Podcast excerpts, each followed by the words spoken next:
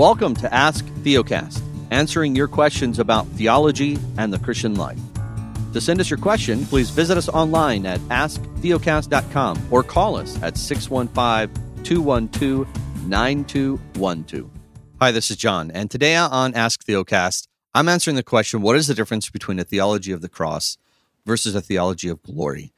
This is a theology that is old as the mountain. It's been around forever. Martin Luther is the one who kind of brought it back to life in comparing the two theologies. So let me explain what the first one is a theology of glory.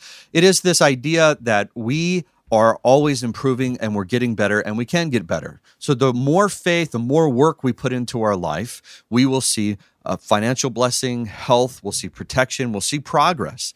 And it's always about the progress of the Christian life where we're, we're moving up and onward.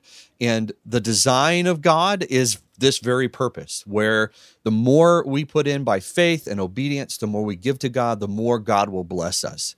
And the reason why it's called a theology of glory, because it's for our own glory. The more that we are doing, the more we're advancing, it's pointing towards us. In contrast, a theology of the cross is the exact opposite of everything that has to do with the theology of glory. That when we are called into faith with Christ, that we are just we are called that we are we are to die with him, that uh, the Paul or uh, Paul says in Philippians 2 that not only have we been called to believe, we've been gifted or granted to believe, but also to suffer for his sake. That as we enter into this relationship with God, there is not a guarantee of our health being protected or our wealth being protected. That we are told multiple times by Peter and Paul that we are going to suffer for the sake of the cross. In Second Corinthians, Paul talks about God giving him a thorn in the flesh, and that he asked God three times to take it away. And in the end, God said no and says, My grace is sufficient for you.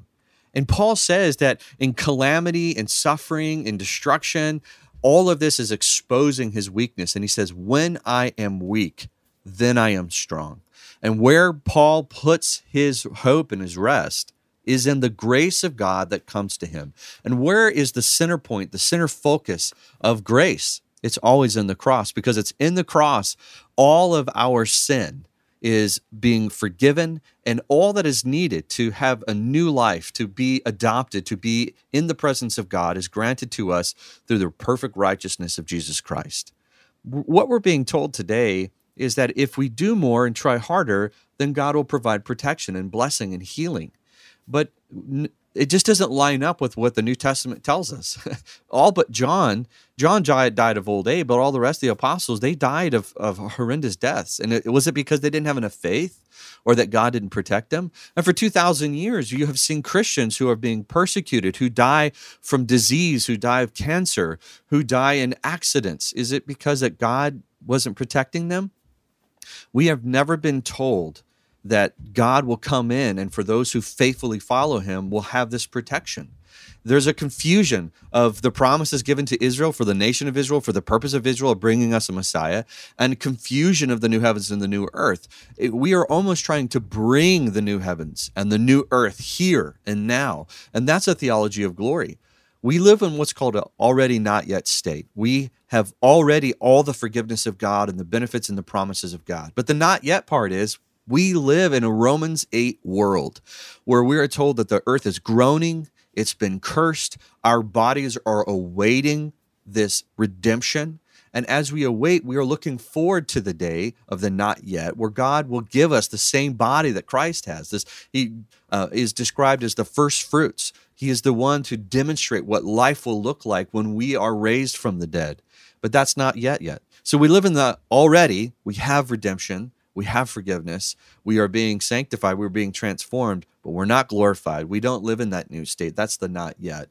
So we live every day trusting in the grace of God. This is why Paul says, I can do all things through Christ who strengthens me. He doesn't mean the advancement of my finances or of, of my health. He means as I am still living in the sin sick, broken world, the power of Christ in me will sustain me to accomplish what it is that I've been here to do, which is to love my neighbor and to be a part of my church and to advance the gospel. Paul writes, I can do all things through Christ who strengthens me to the church who's being persecuted. So, theology of the cross understands that we will live in a sin sick world full of pain, full of suffering, full of uh, anxiety, and that it's the grace of God that will get us through. Theology of glory is basically the more you do, the harder you have, the more faith you have, the more relief will God will, will provide. And that's just not what scripture tells us. So hopefully this is helpful to for you to understand that it is not your fault if you get cancer or if a calamity happens or if there's suffering. That is part of living in a sinful world. We rely on the grace of God to get us through so one day we will be in the new heavens and the new earth where all sin will be uh, uh done away with, where God will wipe away our tears so for now, we live in a theology of the cross. We look to Christ. We understand their suffering and pain, but one day it will all be removed. Hopefully, this is encouraging. Please continue to send in your questions, and we'll see you next week. Thank you for listening to Ask Theocast. If this has been helpful to you, we would encourage you to check out our weekly podcast. To learn more and to download our free ebook, visit theocast.org.